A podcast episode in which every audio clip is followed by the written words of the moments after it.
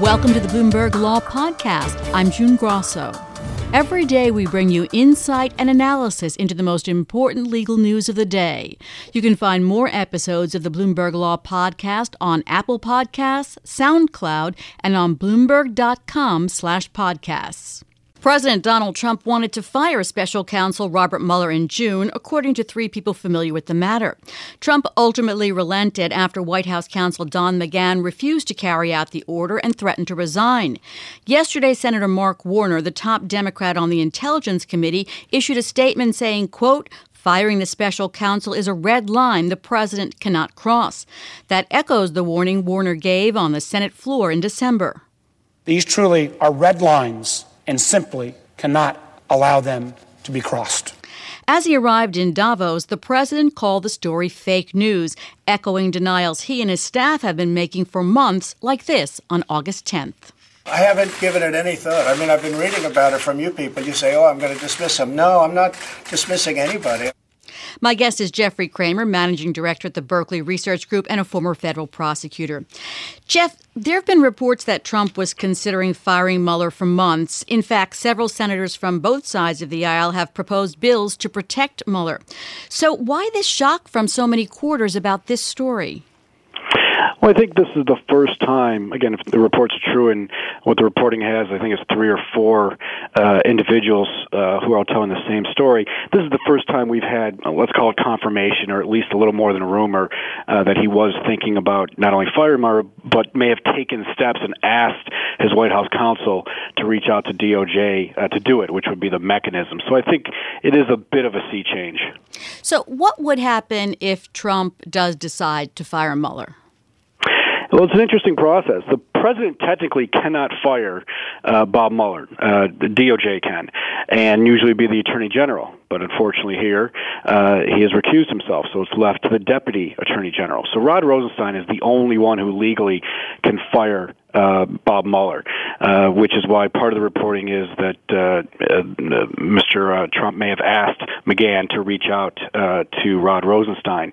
Um, but the problem is, at least from the president's standpoint, according to Rosenstein in his testimony before Congress, he's fine with Mueller. Mueller has to check in with him periodically, according to special counsel legislation, and he sees no reason to fire him. So that's where the rubber hits the road, is with the deputy attorney general looking at what's called the Saturday Night Massacre, when President Nixon ordered the independent special counsel, uh, independent special prosecutor Archibald Cox to be fired, you'd say that if anything like that happened, it would lead to impeachment.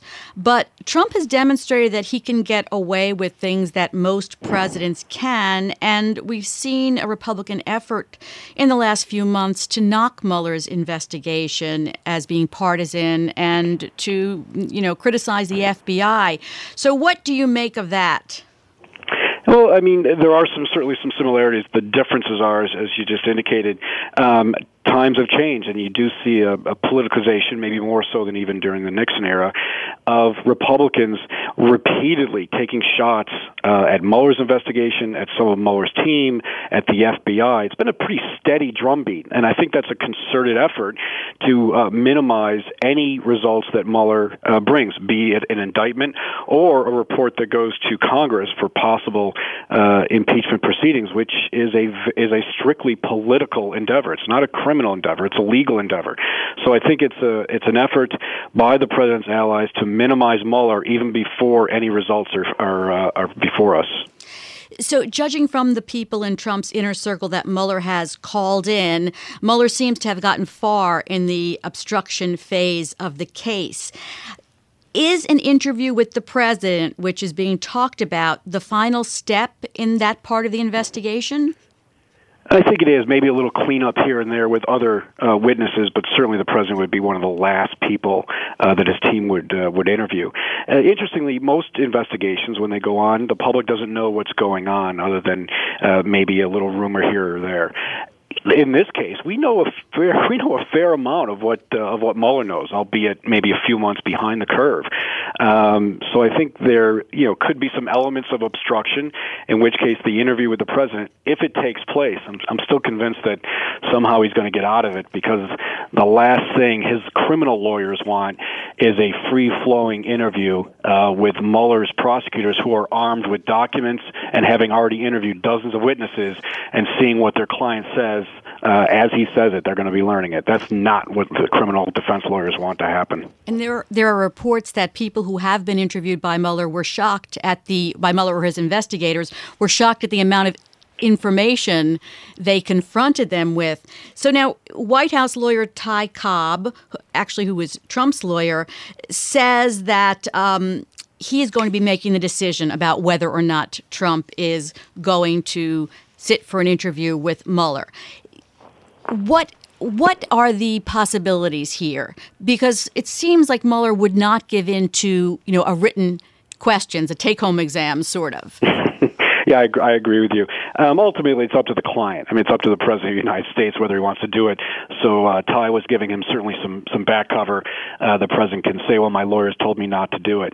But you're right. Mueller's not going to agree to uh, to a take home exam and have the lawyers review the answers if push comes to shove and you play this out, it's a game of chess. If the president says, no, I'm not going to sit down for an interview, now there's a fork in the road for Mueller. He can either walk away, which is not going to happen, or he can issue a grand jury subpoena. And now the courts are going to be involved because the president will try to quash that subpoena, saying a president doesn't have to sit before a grand jury, and the courts will be involved. There's precedent for uh, presidents to be interviewed.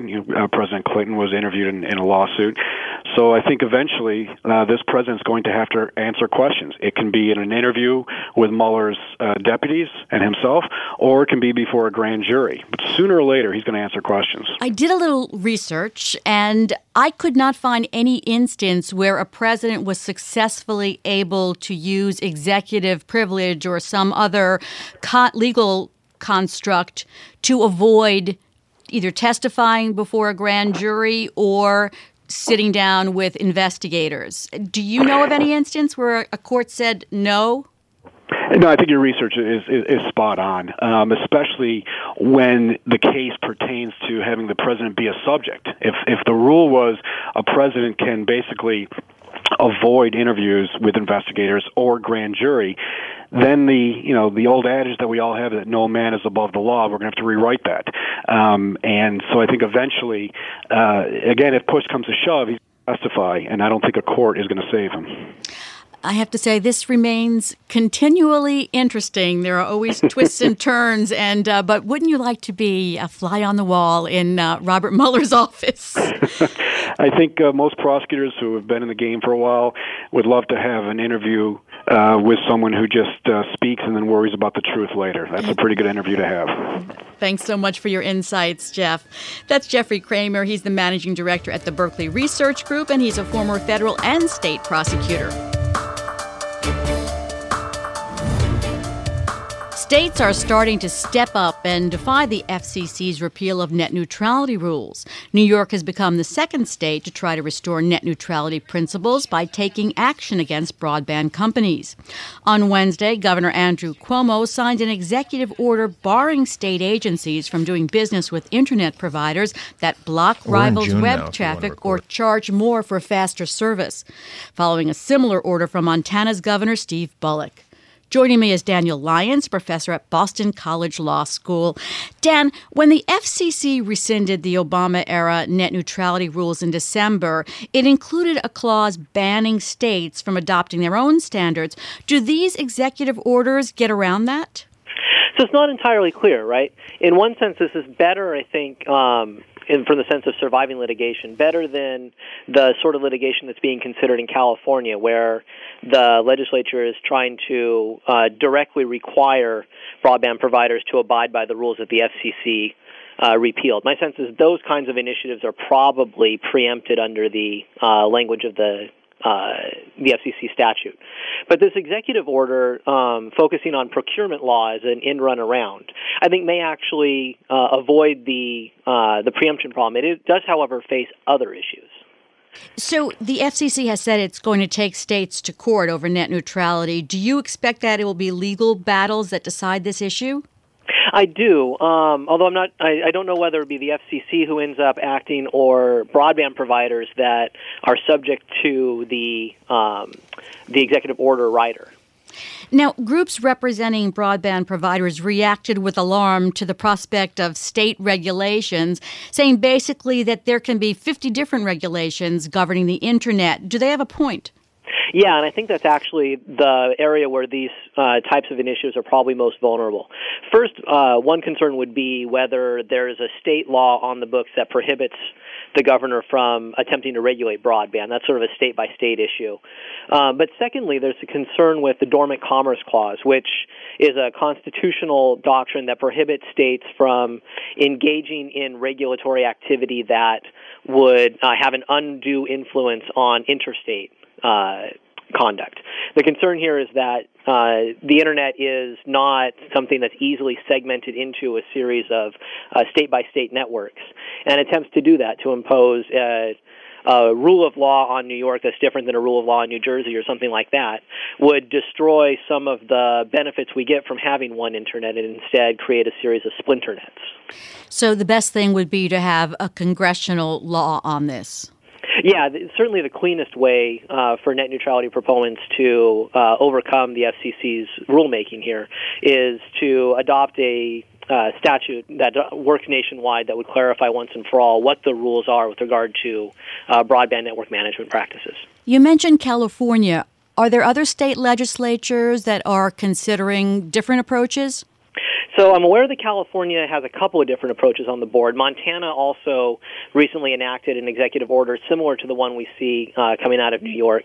I think the primary difference is that the Montana executive order imposed requirements on broadband providers, both with regard to uh, contracts, the way the broadband provider treats the state, and also the way it treats individual residents within the state of Montana. My reading of the New York executive order seems only to apply to contracts with regard to state agencies and making sure that state agencies are treated net neutrally. Uh, it doesn't, uh, on its face, uh, regulate the relationship between broadband providers and uh, New York consumers. Will someone have to police net neutrality? Tell us about New York City Mayor Bill de Blasio's Truth in Broadband proposal. So, a big chunk of um, the fight over net neutrality, even independently of how traffic gets managed, right? Uh, one of the more important aspects is to make sure that whatever uh, broadband providers are doing, they're open about it. One of the uh, key instances that kicked off the net neutrality debate was a situation in 2008 when Comcast was uh, interfering with BitTorrent traffic. And Comcast had a, uh, an argument as to why um, it needed to do so, but I think one of the things that rubbed the FCC the wrong way is that they weren't transparent about what they were doing. Uh, they tried to uh, hide it, and when they were called out on it, uh, it looked really bad for them. One of the ways, and if you believe in a uh, competitive marketplace like the current FCC does, uh, one of the ways that you rely upon uh, competition to discipline uh, market actors is to make sure that consumers are making intelligent choices. So I think all aspects of that is part of I think what Mayor De Blasio is getting at. Whatever it is that you're doing, uh, broadband providers should make sure that they're disclosing it accurately to the public, so the public is making an intelligent choice among their providers. So, speaking still of New York, Governor Cuomo's office compiled a list that said the telecommunication companies that do business with New York include AT&T, Verizon, and Frontier Communications. Explain how a rule in New York, which is such a large and populous state, would affect other states. So the the question uh, which I don't know uh, completely the answer to because it's a little bit technical, is how easy it is for these broadband providers to segment their traffic, the traffic that stays intrastate versus the traffic that crosses state lines, right? Um, if it's possible for New York to uh, for, for providers within New York to treat New York traffic differently than non-New York traffic, then the argument for a dormant commerce clause prohibition uh, is a little bit weaker. Uh, but it's a little bit difficult to discern that because the path by which information gets from point A to point B over the internet is somewhat random, right? Packets travel over the fastest possible uh, pathway at any given millisecond, and the way part of a message uh, travels may be uh, different than the way another part of the message travels. If it winds up being impossible or very, very difficult to distinguish interstate from intrastate traffic, then what it means is to comply with New York's requirement, broadband providers would have to uh, uh, treat traffic net neutrally, not just within New York, but everywhere else in order to avoid the allegation that they're out of compliance with New York's requirement. And that's when dormant commerce clause concerns become right. an issue. Dan, we'll have to leave the dormant Commerce Clause, Commerce Clause for a while. Thanks so much. That's Daniel Lyons, a professor at Boston College Law School. Thanks for listening to the Bloomberg Law Podcast. You can subscribe and listen to the show on Apple Podcasts, SoundCloud, and on Bloomberg.com slash podcast. I'm June Grasso. This is Bloomberg.